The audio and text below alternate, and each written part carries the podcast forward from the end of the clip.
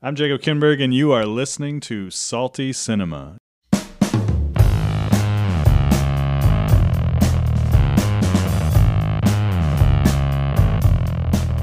Today on the show, I'm talking to Jeff and Michael Zimbalist, the Zimbalist brothers. They are Emmy and Peabody award winning producers, writers, and directors. They are known for Favela Rising from 2005. They did a couple of 30 for 30 docs, The Two Escobars and Youngstown Boys. Um, they did the narrative Pelé, Birth of a Legend, that came out in 2016. And last year they had three feature documentaries come out uh, Momentum Generation uh, for HBO, Nossa Chape for Fox, and Give Us This Day, which came out on uh, DirecTV's audience channel. And I was the editor on Give Us This Day. Um, I first worked with the Zimbalist brothers on Pelé in 2016 as an assistant editor. Uh, so it was great to get to talk to them again and kind of go more in depth on uh, their history, and we dig into the past couple years and their work on on these three films. My entire 2017 was spent editing "Give Us This Day." The film is about um, police officers in East St. Louis, Illinois, which per capita has the highest murder rate in the United States, and um, we tracked three police officers and three residents of East St. Louis over the course of a year. Here's the trailer. Sometimes I have this dream where I'm up in the clouds, just flying above everything, away from it all, safe. But when I wake up, I feel disappointed because I'm back in this world. East St. Louis was like a vineyard that made some of the finest wine. But at one point, those vineyards burned down. You couldn't produce what you used to produce, and the people didn't come like they used to come. That's where we are now. Yeah, this East St. Louis.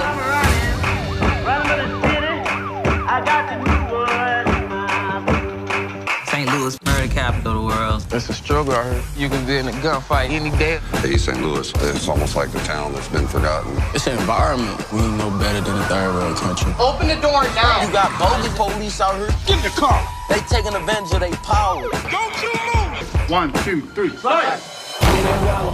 I got shot. I don't fear death no more after that. All I ever hear is the clock tick, tick, ticking. When you don't have resources, it's a battle. And I'm running, I'm running, I'm running with you now. We don't know what's going to happen this year, but we can do our part. We have to be more proactive. Whatever I gotta do to provide, I'm gonna do it. You never know if you're going to make it home. I'm out here to make people in East St. Louis feel safe. It was bound to happen. I wish I could shake you and let you see what you're doing to yourself. Why do you want to be a policeman so bad? I want to protect and serve what the police officers did to me. While I'm living. All I ever hear is clock tick, tick, ticking. People ask me all the time, aren't you afraid? You better be. I live in East St. Louis.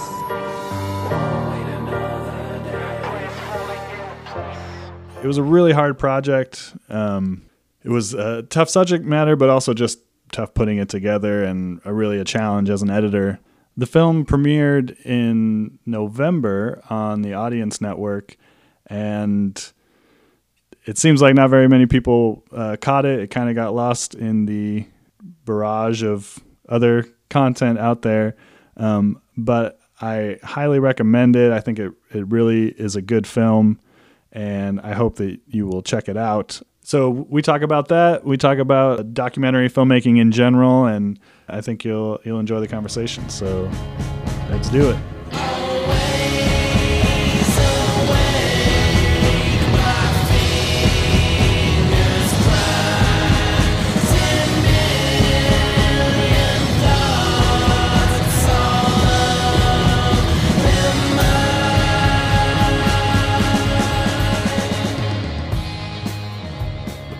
Couple of years, you guys were working on three different documentaries all at the same time Three different feature documentaries and then two doc series. and two doc series. and some branded content.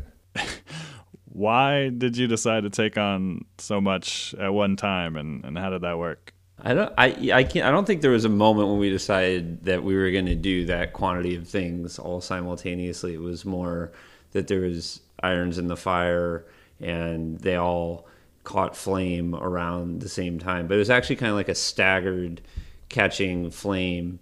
But then once they caught flame, the contractual process and then everything coming together mm-hmm. was such that by the time they were all in the heart of production and the heart of post production, they had perfectly aligned with each other and be happening at the same time with the same delivery schedules, more or less. Yeah, we approached that period um, with uh, faith that they would stagger in terms of delivery and finishing also. Mm-hmm. And it just turned out that, and I don't know what the probability of this is, that they all ended up finishing and delivering at the same time. But as we got the gigs, I think we started to see them stacking and realize that we were taking on more than we ever had before. But we were flattered with each one. And, you know, we felt like we had the team and we felt like we could expand horizontally and capacitate it all. The other thing that I would say is that for some of them, I don't think we quite had the aspirations at the onset that ultimately ended up developing. Like, you know, some of these films we thought were going to be smaller projects, um, like the Nossa Chape film, we initially thought we were only going to be in Colombia and Brazil for a shorter period of time. And then the story developed to such an extent that there was so much promise and so many layers um, that we felt we would have been turning away from something promising if we didn't follow it through. So the ambition level on some of them expanded, which meant that they kicked them up to sort of a priority project. And next thing we knew, we had a slate of priority projects. Do you feel like the individual films or projects suffered because you were doing them all at once? I think our health suffered, but the projects didn't. Okay. Yeah. I mean, personally, I, I and I'd like to hear Mike's thoughts on it, but you know, I, I think that a goal for me and a goal for us as a company is to continue to take on challenges that are bigger and scarier than the ones we've done before. Because when we get to the other side of them and look back, there's a sense of accomplishment um, and pride in what we've done there that um, that we wouldn't have if we were staying in our comfort zone. And so, um, I, one of the things I'm most proud of from the last few years is that that we are really confident in well, I shouldn't say confident that we feel good about all of the films that we made despite doing them all at once um, and the the personal trade-offs was was really where the you know that's where some of the misgivings are and some of the things I would change for next time. Yeah I think there was actually some instances where having them all running concurrently might have actually helped them individually um, where there was certain processes and personnel that were, were able to overlap and um, kind of trade off positions from one film to the other, gear, you know, all that kind of stuff, where it, it ended up maybe even being convenient, um, you know, same vendors, that kind of thing. Um, and I also, there was a kind of fortunate, even though the delivery schedules ended up all aligning, there was a there was a fortunate sort of creative stagger that I recall where, you know, it never felt like because, um, you know, one of us or both of us or those on our crew were working exclusively on um, this one thing that they were it was happening at the expense of another. You, it somehow aligned um, where you know the the creative processes were not ready on one you know to dive into the paper edit on this film while we're working on that in, on this other film um, it's a curious um, I, you know there's other, something else that I would mention there which is in relation to your work um, what it did was provoke us to also um, empower a lot of people on the different projects mm-hmm. to um, take on more than they had in the past, at least in their working with us. Mm-hmm. So, for example, on Give Us This Day, I remember, you know, when we were working together on figuring out the story, there, there a lot of that fell on your shoulders. Right. Whereas, had there not been these other films, um, I think Um, you know, Jeff and I probably would have been more granular with it, but at the end of the day, that was a, a super beneficial process for the film because you ended up coming up with some really great stuff, and that was true. Um, you know, I know like Luis Dectier on, um, particularly Chape. on Nossa Chape, but also on Momentum Generation was, you know, in, in that same capacity. So, and, you know, it was true outside of editing. So I think that was, that was a really encouraging experience.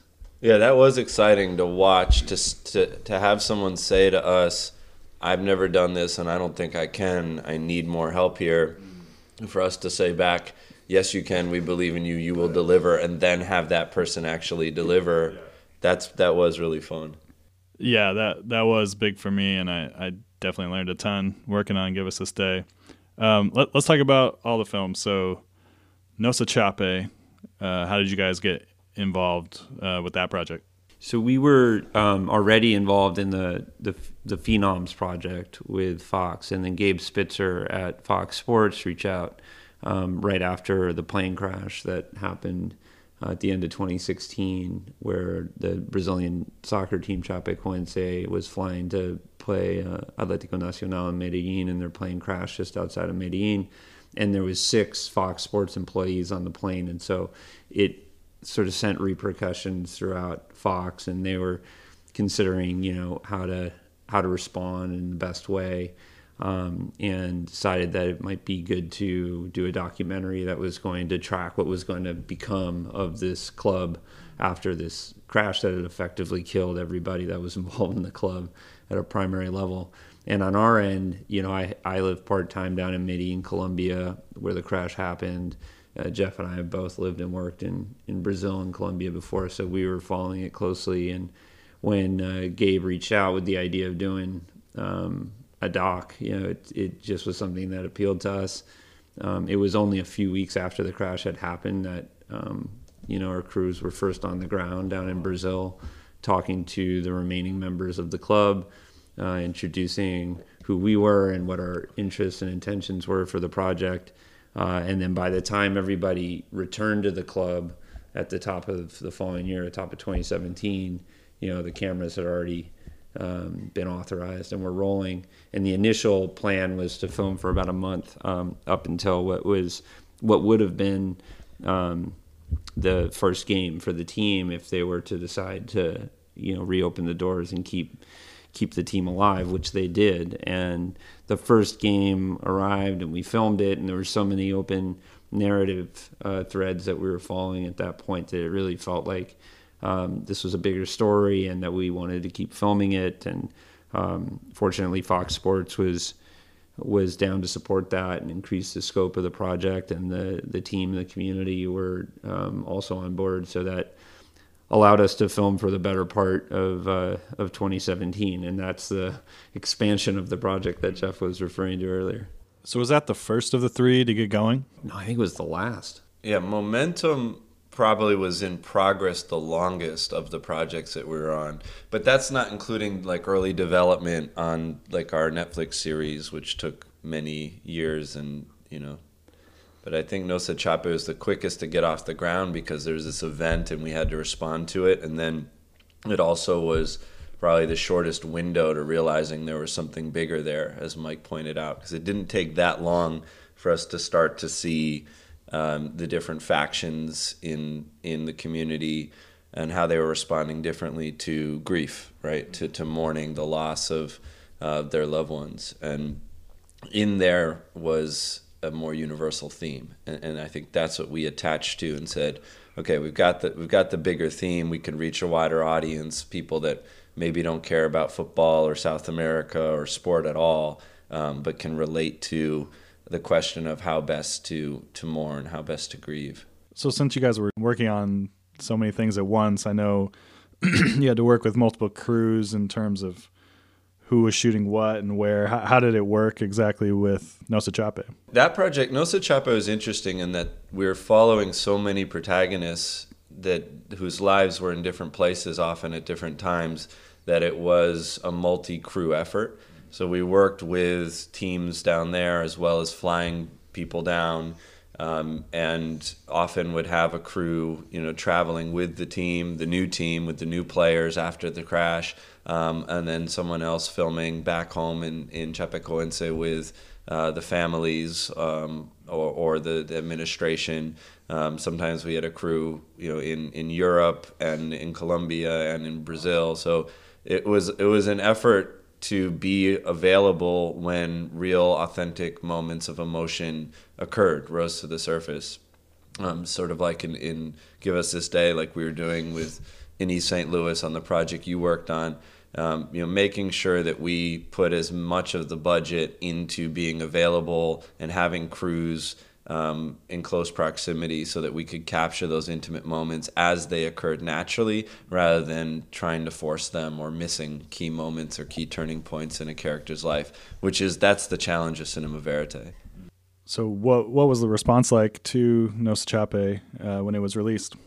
Well, I think it was a very positive response. We um, opened the film at the South by Southwest Festival uh, in 2018 um, followed by other festivals, and then Fox um, did a, a, theatrical run with the film in 22 different markets in in the U.S., which was really um, a great vote of confidence for the film, given that it's uh, you know almost entirely in Portuguese and the rest of that is in, in Spanish, um, and uh, and then uh, and then they had a national broadcast of the film uh, in the heart of the World Cup. I think it was right after one of the key games on on a Saturday um, prime time, and you know, again, it's a, a, vote of confidence from a network like Fox that they're going to put it on their main channel, you know, Papa Fox, um, and it's a completely foreign language uh, documentary, and then they also um, got. Uh, Dwayne Johnson, The Rock, to do a, a promo um, introducing the film, um, he had seen it and was really moved by it, and so that was, you know, another just a, a really cool way to see that you know you have a, a domestic broadcast that is being done at the sort of biggest levels of broadcast with big uh, Hollywood type names involved in it for a story that's really not, um, you know, U.S. based story at all. So I don't know if you guys pay attention to reviews. Do you read your reviews of your films? Yes, you do. Yes. Did you? Do people not read reviews? I don't. I don't. I don't read all the reviews. no, I sometimes decide not to read reviews. Yeah. I was just gonna say I don't know if you are aware that Nossa Chape is number seventy three of the best reviewed movies of 2018 on Metacritic, which is pretty cool. Nice. That is cool. How many out of how many? Like seventy eight. no, every movie, all the movies that came out last year. Yeah. 73. So I don't so, know how many movies were released last year. But. So it's above Momentum Generation? Because uh, on Rotten Tomatoes, I think Momentum is 100% and Nossa Chape is 92 or 3% for but critics. He doesn't then, read reviews. oh, I definitely read the, the, the uh, aggregates. Yeah, I'm more I'm probably more concerned with the aggregates than each individual review, but it does feel great when an individual reviewer really gets into something uh-huh. and talks about it at a deep level. That feels amazing. So, so you read reviews, Mike, and how how do they affect you? Do they have any impact?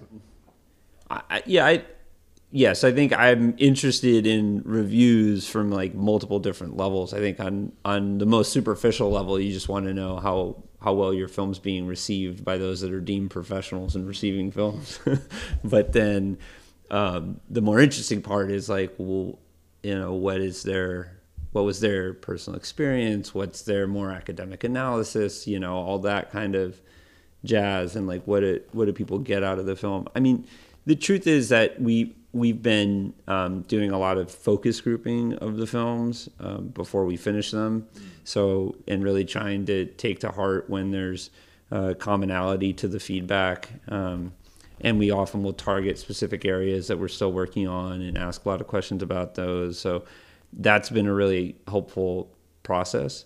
Um, and uh, and so I'm always kind of curious, like when you know an, an actual professional review comes out after the film's been released like how much does it align with all those conversations that you were having um, to what extent do they pick up on uh, some of the subtextual and thematic stuff that you know you were working on. So I, I don't know. I think that's all an interesting process. So you found the focus groups. That's a very beneficial thing for you. Like you don't feel like it impedes on your just your artistic, uh, you know, what you kind of Yeah.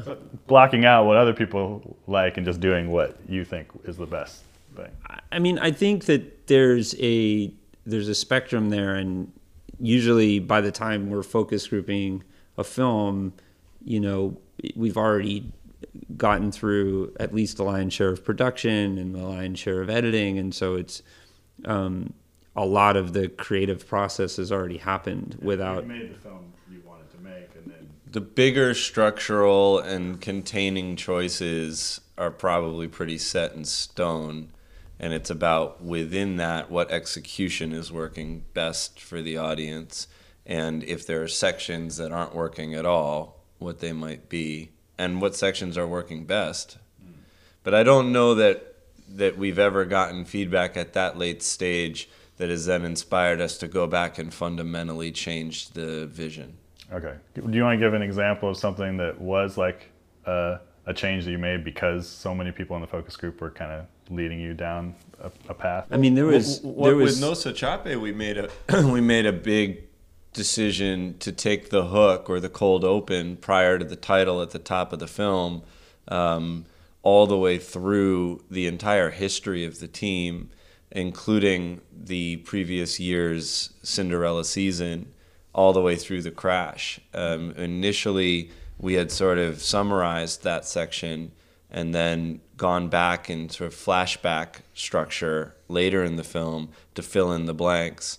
And we decided, based on feedback, that it would make the impact of the crash emotionally work um, uh, uh, more dynamically if there was an attachment to the players on the previous year's team before the crash. And so that meant building out the cold open to be longer um, and allow access to some of those characters uh, and really meet them and get to know them. So more of the sort of home video archival and news archival that we had got put back into the cold open, which is a pretty big change because that's the, that's the beginning of your movie. You know, back in the day with Favela Rising, that's my most extreme example of focus grouping affecting the approach to the storyline because we had multiple protagonists in that film. Um, and it was really a, a different movie. It was about the rich area's contrast to the poor area, the favelas versus like Ipanema and Copacabana. And feedback was overwhelmingly more interested in a single individual and felt that his arc was sufficient for a feature doc, and that was the direction we went. That that's probably what I remember the most from the feedback of Give Us This Day. It was like, who are the people, who are the characters that people are responding to the most, and trying to like flesh out their story so that Yeah. you know. Do you remember any other things from the Give Us This Day changes? Oh yeah, there was you know there was characters. There was a lot of secondary characters that we also asked for feedback on. That um, you know there was some that people didn't respond as much to that we ended up removing entirely from the film. There was particular scenes, even with main characters, that were bumping for you know a, a bunch of people, um, and we ended up removing those scenes. Uh, there was, I mean, there's always clarification things. That's always helpful. You know, pacing and clarification, uh, overall duration, all that stuff. Remember we worked a lot on that. So let's talk about Give Us This Day. So, um, I feel like it's almost like that movie was never released. Like there was no response to it at all. Do you guys feel that way? There was a, um, you know, there was the festivals. Um, there was some festival screenings of the film, um, and there was dialogue there. We had screenings in East St. Louis, which were, um, you know, really uh, just uh, valuable experiences. I think to get the feedback of the local community and have that. Yeah, I haven't talked to you about that. So Yeah. what what was that feedback like from the community? It was very positive. Um, I actually went into that screening expecting there to be more, uh, just to have it be more Divisive. Yeah, polarizing and um, and actually people were really enthusiastic about it. And it was uh, we had um, I think almost all of the main subjects in the film there. And they all you know were up on stage afterwards. You had James Samuel giving a hug to Rich Sharp and wow. you know so those are the police and the residents um, really connecting. It was interesting because it was a it was a packed theater.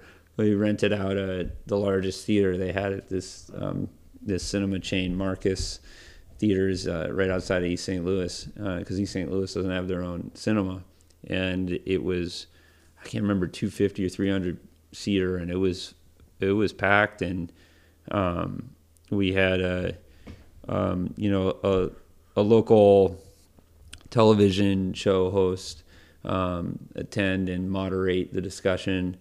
Um, and it was probably, I mean, there was a healthy amount of law enforcement there, and there was a, you know, an even healthier amount of, of residents from the community there. So it was um, a very safe screening. it was it was very Did safe. Did anyone feel like they were misrepresented at all?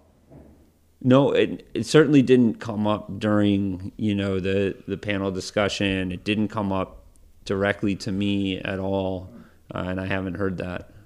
That's good. Yeah, I remember. I mean, it was the first time Rich Sharp saw the film. Um, we had tried to show him the film prior to that. It just it didn't work with his schedule, and um, so that was interesting. He actually attended with uh, his ex-wife and his really uh, his daughters, their daughters, and so that was really interesting, particularly in the sections where he was professing his love for his ex-wife.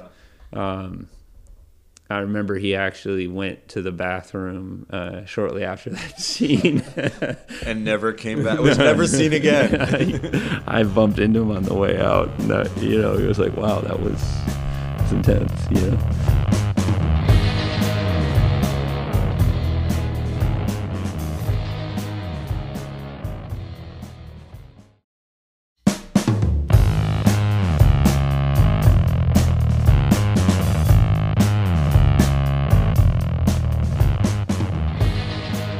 With any any story that you're because you guys have done narrative films and documentary how do you decide what should be done as a documentary and what should be done as a narrative film? Is there any? That's one of the main things mike and i powwow about especially in a period like we're in right now where we just finished a large quantity a big slate of work and we have a, a number of opportunities in front of us and we have to decide um, both what's best for each story and also what's best for us so that we feel stimulated and we're growing and we're improving in our craft. And um, often you know th- there's a there's a slight bias. You kind of want something to be more of a series or more of a scripted piece or something but you got to listen to what the material is dictating. Um, i would say that the the the decision or that conversation has evolved over the years also and in recent years there's been more references more examples of hybrid work that has has really we feel been successful uh, in keeping the audience within uh, the diegetic and the emotion of the scripted pieces uh, but also adding context and authenticity through the nonfiction pieces without pulling you out of the experience too much. And so that's been a, a, more prominent part of our conversations in recent months, even than it would have been three years ago when we were putting our last slate of projects together. Did you see The Rider? Do you know what it is? Yeah, the um, the Horse Rider show uh, film. Yeah. Um, I didn't watch it though, I, but I know the I I saw the trailer. How about that? I saw the trailer and I saw it won a gazillion awards. Yeah. Well, that to me is like uh, an example. You know, the filmmaker comes across a subject that she finds interesting. Yeah. And she could have made a documentary. Instead, she has the real guy play himself and tell, uh, do a narrative film with him acting as himself, but uh, you know, basically everything is kind of what happened, but she's kind of forming it and shooting it in a way that it is fictional. But and I and I wonder about even something like "Give Us This Day." Like you could have decided to do something similar and been like, okay, we really like, you know, obviously it's a gamble trying to get someone to act who's never act, acted before, but you could say, I think this guy has charisma. Like we could just follow him around and the, and we could make a narrative, but shooting it in all these real places and having him play himself. And Right. like, have you ever ever thought about doing things? Oh yeah, yeah, um, yeah. We're actually developing something right now that's using that model. Um, but with Give Us This Day, I think. Um, well, first of all, there's the you know how it actually was brought to us that that concept, um, and it was already uh, effectively set up at AT and T Originals um, as a feature documentary. Actually, I think it was um, there was a discussion about it as a doc series versus a feature doc, but it was always, you know, the intention was really to um, to humanize uh, both sides of the law enforcement and resident debate that was so prolific in the news media and that the whole producing team um, really felt was kind of being oversimplified. And so, with that mission at hand, it, it, it didn't, that doesn't, um, you know, I think there's an element to this is an actual cinema verite documentary where we're not fabricating any events or scripting anything that um, makes that film what it is. I mean, if you somehow start to script it, then you've just got, it's almost like it even changes not just the, from documentary to scripted, it also changes the whole genre of the thing to like now it's an urban like scripted film, you know. Um, so I think the um, intention of contributing to that dialogue and humanizing the subjects um, was uh, would would be quite different in that context. But it's something that we've been um, we've been playing with a lot, um, and even the sort of hybrid idea of having somebody.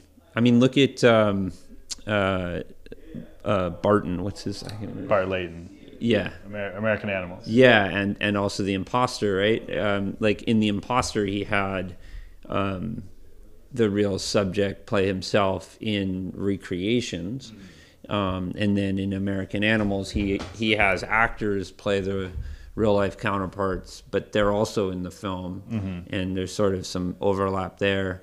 So I yeah, I mean we've we've been playing with very similar but yet different approaches to some of the stuff that we're developing now. Mm-hmm.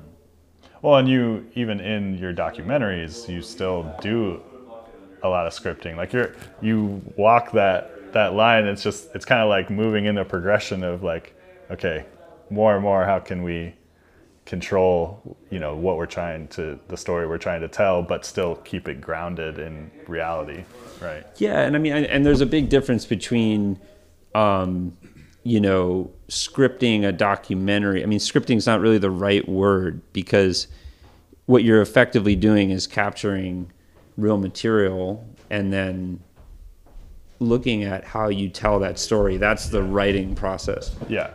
As opposed to scripting, which is to create the actual material from first there's the script, then there's the material. Um, going in that direction obviously changes the verisimilitude of what you're doing. Yeah. But you do have instances of within the story that you're telling, you are uh, leading real life people into certain things that will, in the same way that, like, in a court of law, you, you lead lead the witness into talking about something. You do the same thing with film. You you lead discussion. You lead where you want people to go in how they tell their story, and there is some like I mean, to some extent, I think that um, it's you know in doc in pure documentary film, even in the purest forms, it's very difficult to not have the filmmaker uh, be a part somehow of how that story is told. Because, I mean, even in in you know the craft of editing, there's just by virtue of omission, you're you're making you know subjective choices about how this story will be told. Yeah. That said, you know, ideally you want to minimize the amount of uh, you know filmmaker hand that's in the story, insofar as you're, you know, you're trying to minimize. I mean, there's other documentary approaches where it's made very clear to the viewer that the filmmakers, you know, had had an intervention here and forced this person to meet that person or whatever. Um, but yeah, something like Give Us This Day, we're certainly trying to minimize that influence. So is there a is it just dependent on the type of movie that you're making that decides the line of intervention that you won't cross or is it like is it a fluid thing like well i mean if you look at the last um, slate of stuff we just released over the second half of 2018 the three feature docs and the two doc series i don't i think we were all of those would fall into the category of minimizing intervention. We, you know a lot of if you look at the stuff we've done in the past it's um, you know we we haven't used voiceover narration. We haven't used um, we don't put ourselves on film. You don't hear the questions being asked of the interviewee. Um, others you know do more of that. And it's not something that jeff and i are categorically opposed to. It just hasn't been our approach. We prefer to let the subjects tell the story in their own voices and to um, from a viewing experience to not break the fourth wall unless the story calls for it. So there's some other you know projects we're developing now in the doc and the doc hybrid space where the um, you know the the stories themselves are more commentaries on media, for example, mm. and so how you're telling a story about the manipulation of media being a piece of media yourself, suddenly those meta layers of who's the filmmaker and how is this being told become relevant to the overall narrative and thematic experience. And then it's like, okay, well, this actually can enhance the story and the experience by breaking the fourth wall. I guess that that gets back to the initial question of when you're deciding between it being a documentary or a narrative. Obviously, it's what will be the most effective way to tell this story, but it seems like a really hard question to answer because you don't you don't know necessarily what will make what will be the most effective, um, especially when you work in both worlds and you love the impact that a well crafted, well scripted thing can have, but you also love the authenticity yeah. of something that is a documentary, right. and it's like. How, how can you ga- How can you guess what will be best? I mean, a lot of. I mean, if I think about those considerations when Jeff and I have been exploring sort of the early stages of a story and how best to tell it. Mm-hmm. A lot of that, the starting point, I think, just comes from practical consideration. So, you know, particularly on the documentary side, like what, you know, what do we have for material to bring this to life? How many of the real life subjects in this story are actually still alive? Mm-hmm. How many of them are accessible? I mean, we're dealing with one right now where the main subject is in prison in a foreign country where um, all indicators are that it would be quite difficult to get access. Um, but then also what exists archivally. Um, you know, it's, for example, it's rare that you would see a pure, you know, feature documentary about a story that transpired in 1740, you know? Yeah. Um, because where's your archival and where are your real life subjects? Right. And then you're just kind of getting into like a history channel type, you know, didactic piece so that I think that's one of the big things that starts to push at least from documentary towards scripted, and if not all the way towards scripted, at least into that hybrid space. So, what what would be the dividing line between recreation and a narrative a- approach? Like in American Animals, like obviously in Imposter, they, it felt more like recreation, yeah. and it wasn't so much. You know, obviously actors make a difference, but in something like The Writer, where you're following someone who's not an actor, but they're kind of playing a version of themselves. That's like another thing. Um, what, I mean, what what is the future of this uh, this well, hybrid? So many, I mean, that's what's exciting about it is that to say hybrid doesn't indicate a third model. Scripted, unscripted, and hybrid. Hybrid is a spectrum of options that hasn't been well explored yet. Yeah. So you've given two examples right there, and Mike and I have talked about probably another six or seven variations on that or approaches to that, mm-hmm. um, and and we don't know which ones audiences feel manipulated by or like they're not being um, treated with the level of integrity and respect that they want because those haven't been tested yet. Those are the risks. Yeah. I almost feel like so, the, the biggest dividing line between the two is much more around like how it's marketed and what departments are set up to receive what them. expectation Yeah. does the viewer go into the film with right if you're told through a trailer this is a scripted film and you end up watching 30% talking heads like you probably are more frustrated than if it's pitched to you as a hybrid or a doc and you go in and you're pleasantly surprised to see the production values you know he was talking about push what pushes projects from doc to towards scripted and I think one of the things that we also talk about is what pushes projects from scripted to doc is sometimes the fully scripted version of something ends up feeling much more formulaic and expected, right? That there's less surprise in the scripted version because we've seen X story or Y formula done so many times in the scripted space. It works as a doc because it's unbelievable that it's true, uh, but it doesn't work in scripted because it's very predictable right? And so, cer- certain stories don't want to be made as straight scripted stories. Um, they they just become generic. When you guys were approached to make Pelé, you that that was your first narrative film, right? Yes. That we directed. We'd written scripts. Okay. So was that um, what was the approach like in saying like, okay, we've seen your style with documentary, and we think this would suit suit you. Yeah. How did that come about? How did how did we land the gig, as it were? Yeah. I think it was it was as much about people saying they'd seen our work in the world of South America and, and football, soccer, as it was about them saying they'd seen our work in the doc realm. I don't remember the early conversations being ones in which the producers or the those at the creative sessions were saying because you guys come from documentary, let's make sure to embrace that. But it was it wasn't a hindrance. That was not a part of the the dialogue that that I think you know led us or pressured us to move in a certain direction. There was a lot of other pressures, um, but those primarily were results of it being you know 20 times bigger in scope and ambition and team than the stuff we'd worked on in the past, and so um, we didn't have uh, the the level of authority or ability to just run with our ideas that we would on a doc, and that's a whole different political process.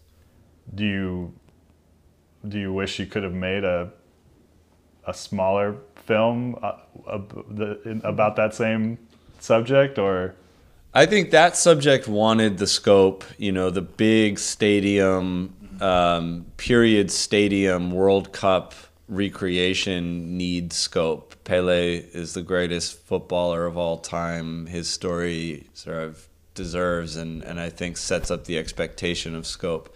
But um, yeah, there's there's there's creative freedom uh, in an indie or a lower budget project in the scripted realm that I I think um, we would have really reveled in, and to do something at that level meant that we were working at a pace and with a with a number of obstacles that probably we wouldn't have had at the at the indie level. Mm-hmm. So I could see the benefits of working on a smaller thing. At the same time, you know, feel very privileged that we were able to direct a feature at that scale so that we have that experience under our belt. yeah. Have you looked at other documentary filmmakers making the transition to narrative and as like case studies of what that has been like for other filmmakers? particularly when they take an unconventional route. So, like you know, if if for example, Joe Berlinger just did the Ted Bundy tapes, which is a ser- a doc series on Netflix at the same time that he released a scripted film on Ted Bundy at Sundance.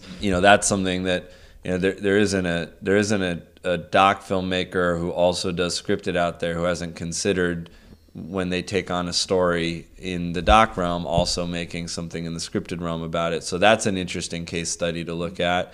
Um, or as you were talking about with American Animals and The Imposter, you know that's a that's an interesting transition from more traditional doc reenactments into um, this new hybrid balance that I don't know if there's a previous reference quite like that.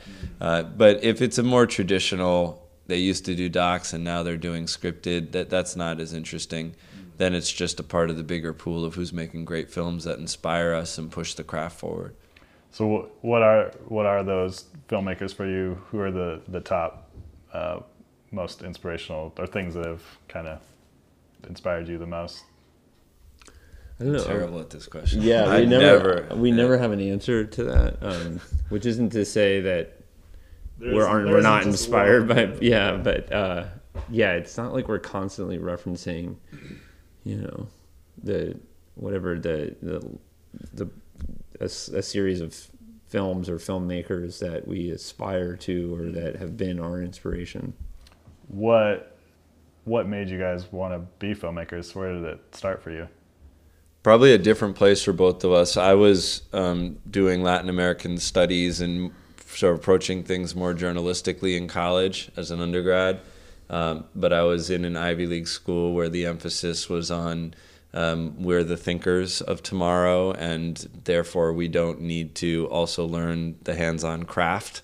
Um, there was a sort of pretension around others will do that for us, and I didn't feel that way. I, the way I learned best was hands on. Um, I could read a book and write a paper and get a good grade that week, but then usually it was gone. It, I couldn't retain that knowledge. So the way my mind worked was more suited towards hands on craft, and I felt like getting my uh, my money's worth in college meant that I should learn you know editing software and cameras and because the school didn't have that much of it I ended up teaching editing and camera uh, at Brown and then um, after Brown as well at the New York Film Academy. Um, but yeah I, I had drawn and painted growing up and I had traveled a lot and liked storytelling from a more journalistic standpoint.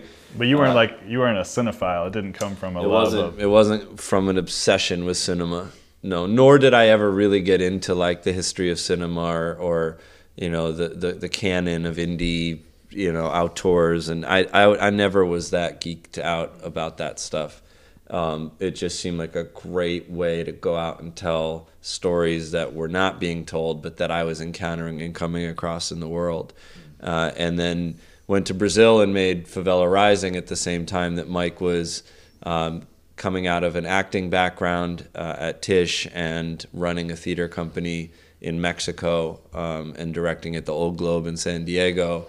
Oh, wow, I, I didn't know that. He spent four years in Mexico, and we joined forces after Favela Rising.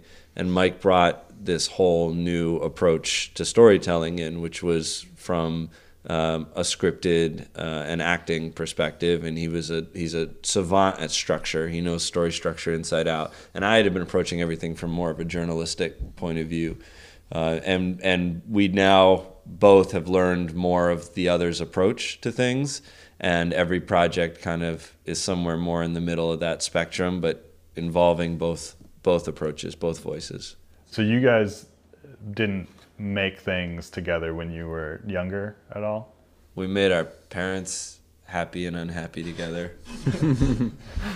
No, No, I no, mean- artistic part, partnerships on things until Mm. later. Not any like n- nothing we could point to today and be like, oh yeah. But I'm sure there's some you know arts and crafts stuff that is on our mom's shelf. We did scavenger hunts. I did a scavenger hunt once for you.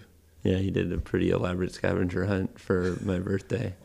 Or was my graduation? I think it would have I think it was just a big old "I love you." You were a senior. I think it was. I think it was uh, high school graduation, and he. Um, I mean, it's it's probably a good concept for uh, a thriller.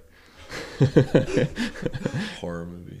that ends in you getting murdered? Or what, what do you mean? And then like they play "Happy Birthday" in a minor key during the end credits. It was basically a surprise party for me that uh, I obviously didn't see coming, and there was a bunch of my friends, and there was a series of clues that led us on a scavenger hunt that you know took us everywhere from down to it was nighttime too, so we like went down to the woods, um, this this path uh, in the woods behind where we lived, and there was clues, you know, in like tree trunks and. Well, it was, I- it was a little more elaborate than that. You actually had to break into the state mental hospital, which was abandoned. Oh, wow. Um, we went. We sent you to the two old witches' graves. Um, we we had you um, kayak out to an island in like January. No, so okay, I no. So the clue is that I had to. We had to go to the island. There was no kayak to go to the island, so I swam oh, that's to the island Where, where is this? Where did you guys grow up? in Northampton, Western Northampton, Mass. Massachusetts. Okay. I swam to the island, and one of Jeff's friends was in a kayak that came from the other side of the island wearing a Jason mask. like distorted his voice and gave me gave me the next clue. Wow. And then it ended, but so the real sort of twist to the whole thing, that you know, I was getting to it. It built up in complexity to the point where we would have to drive. Um, my brother was nowhere to be seen this whole time, right? so we had to drive from one clue to the next at one point, and when we arrived uh, to this graveyard, and there was this tomb that the clue pointed to. Coming from inside the tomb was a recording of the conversation we had just had in the car. Wow. That apparently one of my friends who was in on it Uh-huh. had recorded us without us knowing and like tossed it out the window to Jeff somewhere who had like placed it. And at the end of it all, they went into a house they hadn't been in, down to the basement, and there was a video camera that said press play, and it showed the video of them all through the night because I'd been hiding in the bushes filming them. Wow, that's awesome. And that was the Yeah. reveal about who was behind it. So I don't know if we so much did that together. I was more the victim of that experience. Don't you still feel like you're the victim of our collaborations most of the time? Yeah, and then my name gets slapped on. So, so you started with acting though? That was your Yeah, I went to NYU Tisch um, my freshman year of college, and I studied at the Atlantic Theater Company um, as an acting conservatory major, and then um, ended up transferring, going to Wesleyan. I um, got really involved in uh, meditation and Eastern mysticism, and majored in philosophy. Uh, nothing to do with film or theater or TV. And then um, after what made you not want to act anymore? Um, I, it's not that I didn't want to act anymore. I just, um, I think I was 18 living in Manhattan, and my brother was at Brown having this very cool kind of campus liberal arts experience. And I felt like I love what I was doing in New York, but it felt like something that I might want to come back and do more as a specialization after I'd had a college experience. Because NYU at that, I mean, it was not, there was no campus, there was no real, I mean, our socialization happened in, you know, 10 by 10 uh, rooms. Yeah. That was it. You know, we couldn't go out and really take advantage of the city. We didn't have money to do it or, so, um, so I just kind of decided to go after a you know transfer and have a liberal arts education, and then you know get back into um, the theater and acting, which is what I did. So after I graduated, I went and I worked for a short period for the Florida Repertory Theater, and then um, came across and worked at the Old Globe in San Diego and was the binational relations coordinator for them, doing a lot of work with the CECUT and the the um, the whole theater institution in Tijuana ended up assistant directing an opera in Tijuana. Oh wow! It's a very random but super rewarding experience. And then um, went down and started a, a, theater company with a bunch of, of friends in Mexico, um, and you know was really writing, directing, and acting. You know, in in this collective group down there. So, Jeff was talking about your penchant for structure. And so where I know you guys use the is it the Hauge Hauge model?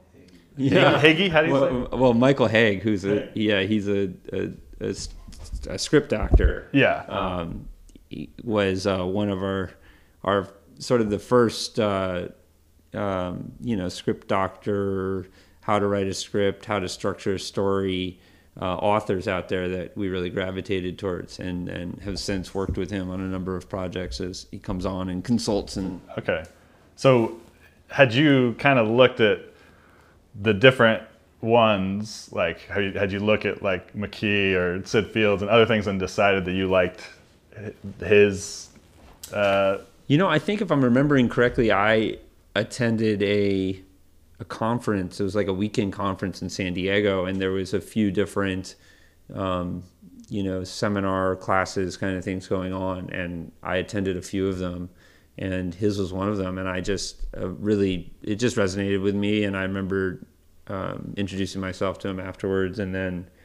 Um, not that I'd considered ever, you know, bringing him on as a consultant or anything at that point. I think this was before I was even working with Jeff, if I'm remembering correctly. And then, um, yeah, and then down the road, once we started kind of getting our hands dirty in some more stories, because we were writing the, the, theater group, we were writing our own scripts down in Mexico, so I was already engaged in that process. But then when Jeff and I started working together, and we started uh, fleshing out stories. Um, yeah, it must have just come, you know, hey, I, you know, this is this is this thing that I learned from this guy, and and you know, we started um, referencing it more and more, and then it yeah, it became a thing where we now like we talk about it a lot and we share it with people that we're working on story with. Mm.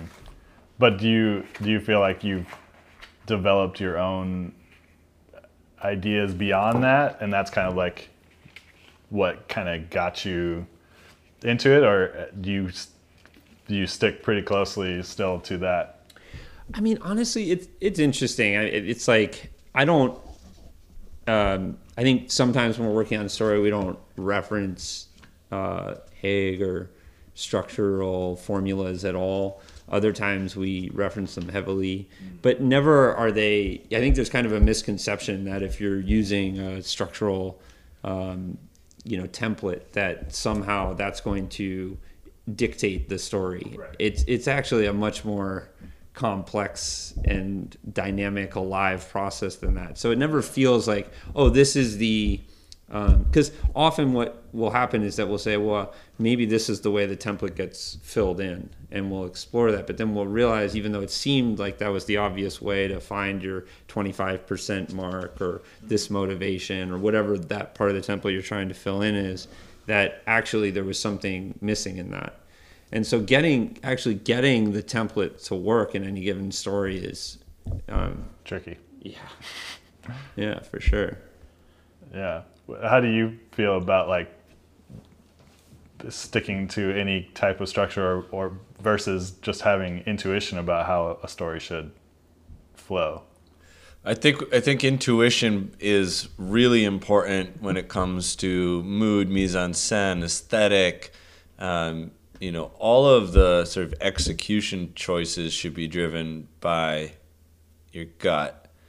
Uh, as far as the bigger picture, of how you're going to structure things and the pace at which things are going to move and how much information is too in the weeds and um, that I, I I think if one is really going for uh, a, a, mood piece and is not concerned about the size of audience, you could throw it all out. Um, but if there is some interest in it reaching the story, reaching an audience that might not otherwise be interested in that material or that subject matter, then I think it's a really important tool to pay attention to. And that's not to say you don't intentionally know when you're departing from the rule, mm-hmm. which we do all the time, but certainly being aware of you know what a um, a, viewer who's less in the choir, as it were, who's less converted to that subject matter, is going to expect at a certain point in their movie watching experience or in their series watching experience.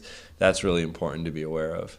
And I just I also think that there's this this notion that if you're following a template that it's somehow going to be conventional, but the you know the idea of the hero's journey, whether it's Hauge or anybody else, like it's all derived from you know the early stages of myth through stories that have had resonance and longevity through the years. So it's right. it's almost like a reverse engineered thing that's trying to understand what great journeys entail and what do, what do we really respond to at this innate level or a cultural level.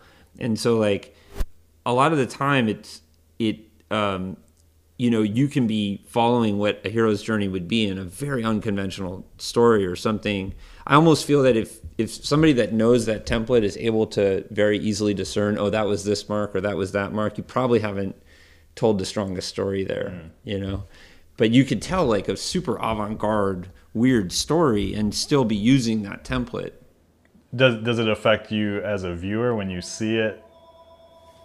Obviously present like what you're saying like you're watching you're like okay yeah. now we're at the 25% and this is going to happen and you know. Does it affect me personally? Yeah like does it bother you? Like does it i don't know if it, it yeah i mean sometimes it bothers me if it's super you know it's almost as forced that they're trying to get to this mark or something.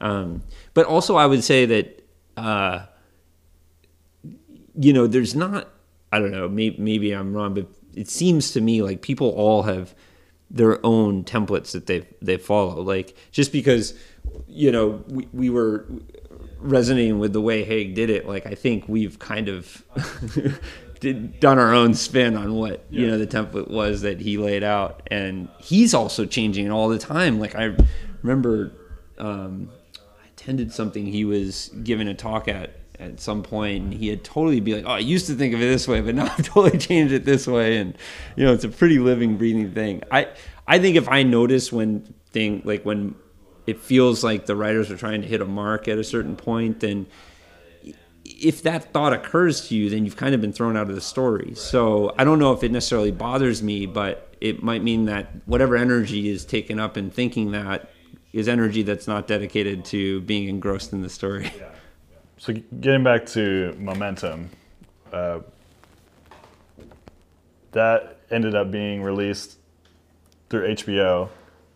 But was that who who originally were you making momentum for? Uh, the project was originally conceived by uh, Justine Chiara, who is Rob Machado's manager, and Rob, uh, along with Taylor Steele, uh, who is the filmmaker who documented and created the cult classic original Momentum Generation films, um, from which their title, their the name of the group spawned, um, and once we were attached, um, uh, there was uh, some outreach to financiers.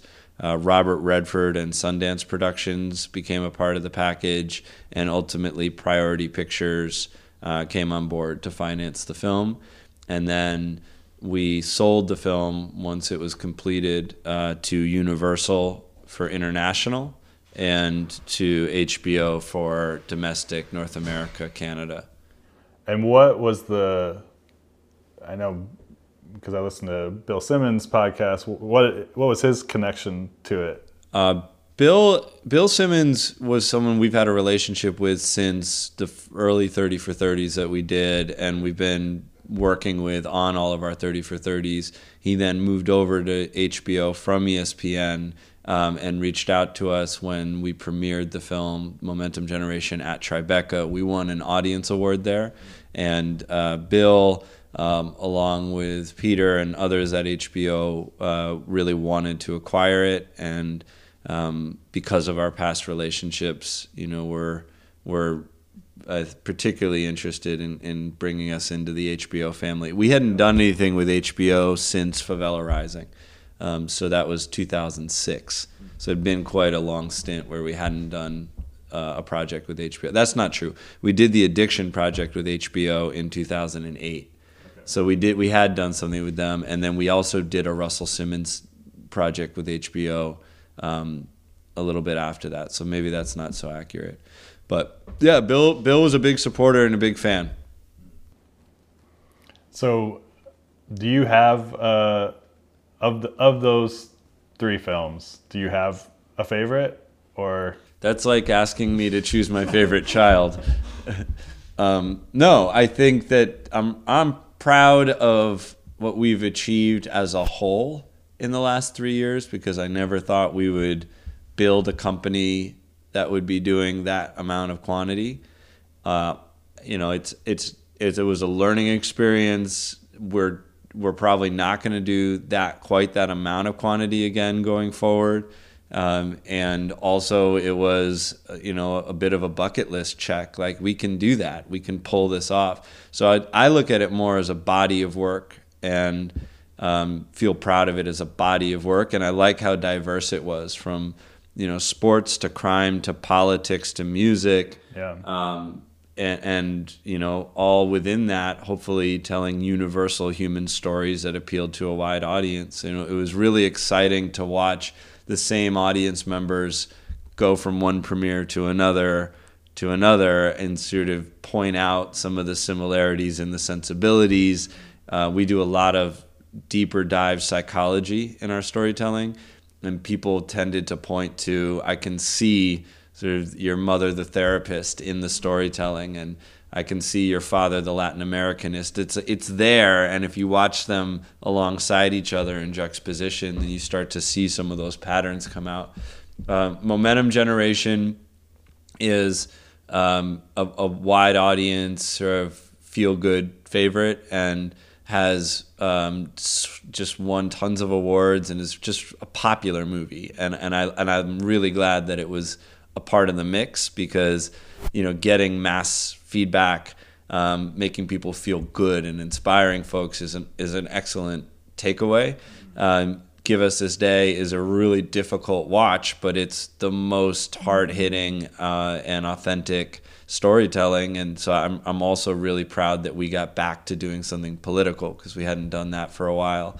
Um, and then, you know, with, with some of the others like Nossa Chape, I'm really proud that we were able to find something bigger than the sport, bigger than the region, um, and, and ask a complex question that I don't know is being asked in that in, in much storytelling.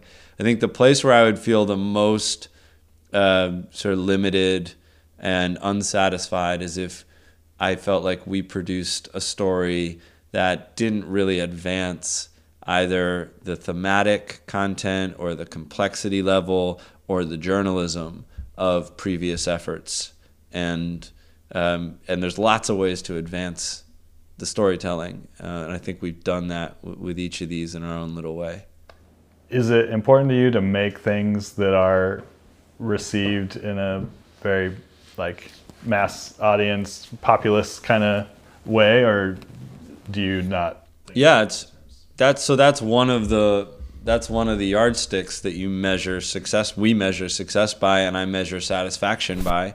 Uh, but I would say, you know, after going and doing something really popular, my uh, my my my hunger, my thirst is going to be probably next quenched best by something that's a little bit more experimental, and vice versa. So coming off of making Pelé, you know, which is a sort of a box office success, um, which is very family friendly uh, and doesn't take huge risks. Um, and very international, you know, our, our appetite after that was to find something that was challenging in a in a in the cra- within the craft a little more and we didn't care as much that it spoke to a wide audience. We had just done that right? Uh, coming off of making um, some more esoteric stuff our appetite is to have wide audience uh, access and, and approval and support and all that again. So it's a little bit of a evolution I would say on that front. Um, but certainly you know, above all else, we don't want to put stuff out into the world that we're not proud of, that we don't feel is integrity, premium, elevated, sophisticated. Um, you know, what we really don't want to be is artists making derivative work. Thank you, Jeff and Mike. We didn't talk about it, but they also have a new uh, documentary series on Netflix called Remastered they are executive producers on that. Remastered kind of tells uh, different stories in music history in a really cool way. So check out that and go back and uh, check out all the films. Thank you for listening to Salty Cinema. Please help us out. Go on iTunes and leave us a review. Uh, like us on Facebook. Follow us on Twitter. And I'll see you next time.